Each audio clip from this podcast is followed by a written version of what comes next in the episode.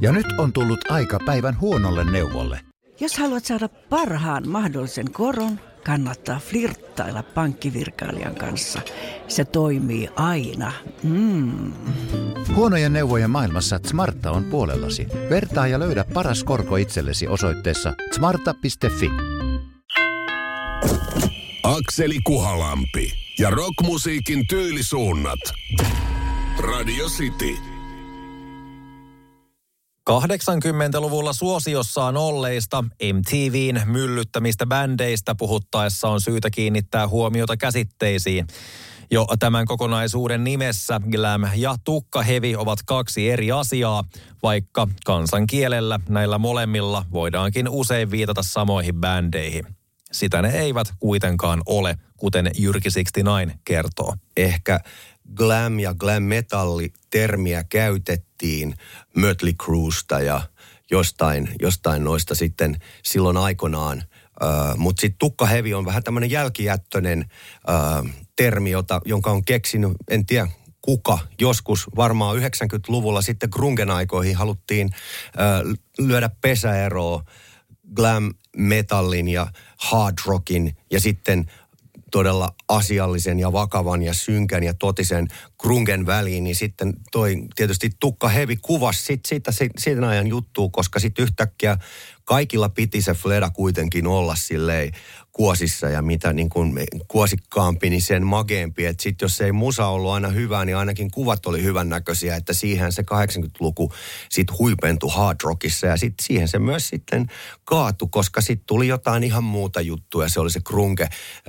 Tukka Hevi on sitten keksitty sen jälkeen ja ehkä sitä joku vielä käyttää ihan sama missä tarkoituksessa. Kyllähän se kuvaa sitten kuitenkin jotain juttuja, esimerkiksi mun mielestä Europe ja Europe-yhtyettä ja tota, uh, mitähän muita siellä sitten ton tyyppisiä Whitesnake ja Bon Jovi. Ehkä Bon Jovi varsinkin ja Whitesnake ehkä on niin kuin mä tietyllä lailla en pistä, se kuuluu kyllä tukka heviin, mutta se on niin kuin, siinä on enemmän, se on arvokkaampi bändi kuin vaan tukka hevi bändi. Tukka hevi bändi on niin kuin jotenkin kevyempi ohittaa, Whitesnakeilla on muitakin ansioita. Europe on just sopiva niin kuin stereotyyppinen esimerkki tukkahevistä, että se on hyvän tuulista ja siinä on hyvät fledat heilunut ja sitten Pepsodentti hymyt hymyily.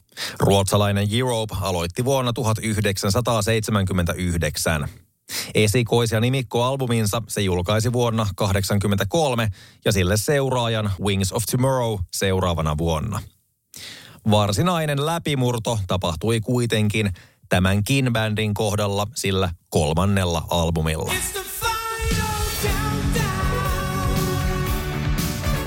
Sopivasti juuri kesäksi 1986 maailmaan mahtipontisesti saapunut The Final Countdown kiipesi lista ykköseksi niin kotimaassaan, Suomessa, Espanjassa kuin Sveitsissäkin, Briteissä yhdeksänneksi sekä Yhdysvaltain Billboard 200 kahdeksanneksi. Albumi on samalla yhä yhtyeen menestynein. Syntikkakuviostaan tunnetun nimikkokappaleen lisäksi albumilta on klassikoiksi jääneet myös muun muassa Carrie, Rock the Night ja Cherokee. Ruotsalaisbändi oli pian kansainvälisesti tunnettua tavaraa ja yhä puhuttaessa niistä kappaleista, joita 80-luvun tukkahevihiteistä jäi kestosuosikeiksi, ei ruotsalaista biisinikkaroinnin menestystä voida väheksyä tässäkään tyylilajissa. Nostattava meininki, mukana laulettavat kertosäkeet ja tunnistettavat melodiat rasti kaikkiin ruutuihin. Los Angelesin paikallisten bändien LA Guns ja Hollywood Rose muutama jäsen perustivat vuonna 1985 uuden bändin, jonka nimi tuli olemaan loogisesti jo mainittuja kokoonpanoja mukaillen Guns N' Roses. Toi se asenteen siihen takaisin. Mötley Crue oli se toki, mutta sitten yhtäkkiä mu, siinä oli tukku muunlaisia bändejä, jotka toi sitä hauskanpitoa ja poseerausta enemmän esiin. Guns N' Roses iski sitten sinne, no Hanoiroks ja McCourtin, jotka oli tietysti tämmöistä talvisotameininkiä täältä Suomesta, että niin kuin tylympää asiaa ja totisempaa ja suoraan kaduilta, niin kuin se tarina kertoo ja se on hyvin helppo uskoa ja se tot, tottahan se on, että siinä tuli sitten enemmän sitä semmoista niin kuin, ää, katumenoa ja sitten se poseeraus kuulu siihen, mutta se ei ollut niin tärkeä kuin sitten, kun jossain vaiheessa tosissaan lenneltiin. Valotti Jyrki 69. Uuden asenteikkaan rock esikoisalbumi julkaistiin heinäkuussa 1987 kantaen nimeä Appetite for Destruction. Myyneenä yli 30 miljoonaa kappaletta maailmanlaajuisesti se on yksi parhaiten myyneistä debyyttialbumeista koskaan. Myös noin kaiken kaikkiaan maailman myyneimmissä musiikkialbumeissa se kiipeää hyvin ylös. Welcome to the Jungle, It's So Easy, Night Train, Paradise City, Sweet Child O' Mine, Rocket Queen. Siinä mainittuna puolet levyn kappaleista, joista kaikkia voidaan pitää raskaan rockin klassikoina. Glam metal ei ollut entisensä Guns Rosesin jälkeen – bändi keskittyi vähemmän ulkonäköön, enemmän musiikkiin. Siinä kilpailussa eivät kaikki enää pärjänneetkään.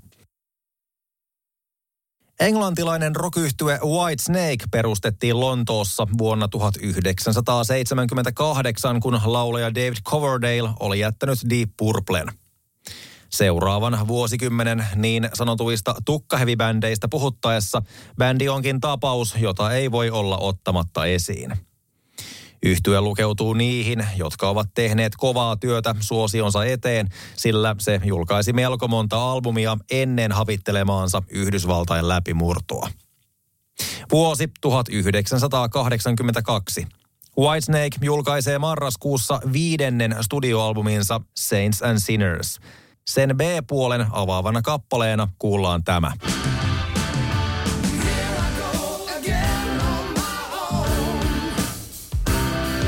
Kappale käväisi muutamilla listoilla, mutta siitä ei tullut kestohittiä.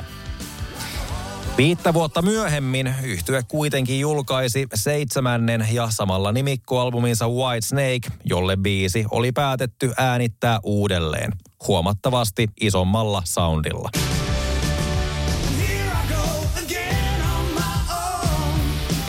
Kanadan singlelistan ykkönen – Yhdysvaltain Billboard Hot 100 ykkönen, top 10 myös Billboardin mainstream rock-listalla, kuin myös muun muassa Brittein single-listalla ja Irlannissa. Näihin päiviin tultaessa Here Go Again on tunnettu yhä yhtenä vuosikymmenensä isoimmista rockbiiseistä ja tarkalleen se uudelleen äänitetty areenamaisempi versio – 80-luvun glam metal ja tukkahevi aikakaudella oli tehtailtu valtavasti räiskyviä ja kimaltelevia rockhittejä.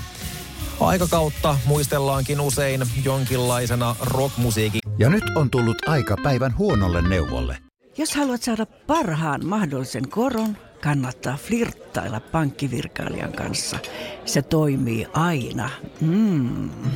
Huonojen neuvojen maailmassa Smarta on puolellasi. Vertaa ja löydä paras korko itsellesi osoitteessa smarta.fi. Kahvi menee suomalaisella tunteisiin, myös silloin kun sitä ei ole saatavilla. Siis mitä? Onko kahvi lopussa? Nyt mulla menee kyllä kuppinurin. Ai vitsi, että mua ottaa pannuun. Kaikkea kun ei pysty suodattamaan. Kulta Katriina. Eläköön suomalainen kahvikulttuuri. Kulta-aikana. Ja ehkä se sitä olikin, mutta kaikkea aikansa. Jos sitä miettii, että miten glam metallin aikakausi tavallaan päättyi. Mä en tiedä, voiko ihan näin vahvasti sanoa, että onko mulla jollain tavalla puolueellinen näkökulma. Varmasti on, koska Nirvana on mun lempibändi ja ikuisesti mun mielestä myöskin parhain bändi koko maailmassa ja musiikkihistoriassa. Mutta kyllä Glam koki semmoisen tietyn inflaation siinä vaiheessa, kun Ysärin alussa grunge breikkasi isosti. Ja glam metal look ja genre alkoi varmaan monesta tuntuu aika tunkkaselta ja vanha-aikaiselta.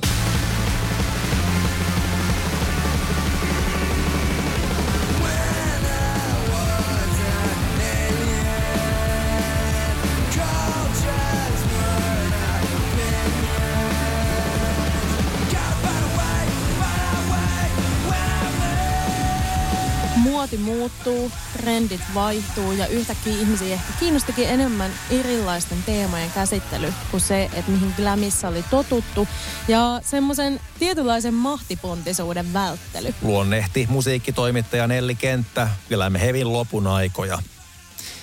Toden totta, Yhdysvaltain luoteisosista kantautunut katuläheinen ja sanoituksiltaan vakavampi musiikkityyli grunge tappoi suuren osan glam- ja tukkahevibändeistä. Mutta ei sentään kaikkia. On syytä mainita, että Guns N' Roses julkaisi jättisuositut User Illusion-albumiinsa juuri grungeboomin aikaan. Toisaalta Guns N' Rosesin ase olikin juuri loistelias biisi nikkarointi eikä kimalteleva ulkonäkö. Axel Rosekin oli vetänyt 90-luvun hengessä shortsit jalkaan lavalle, mikä ei spandexin kireään 80-luvun glam-muotiin liittynyt sitten mitenkään.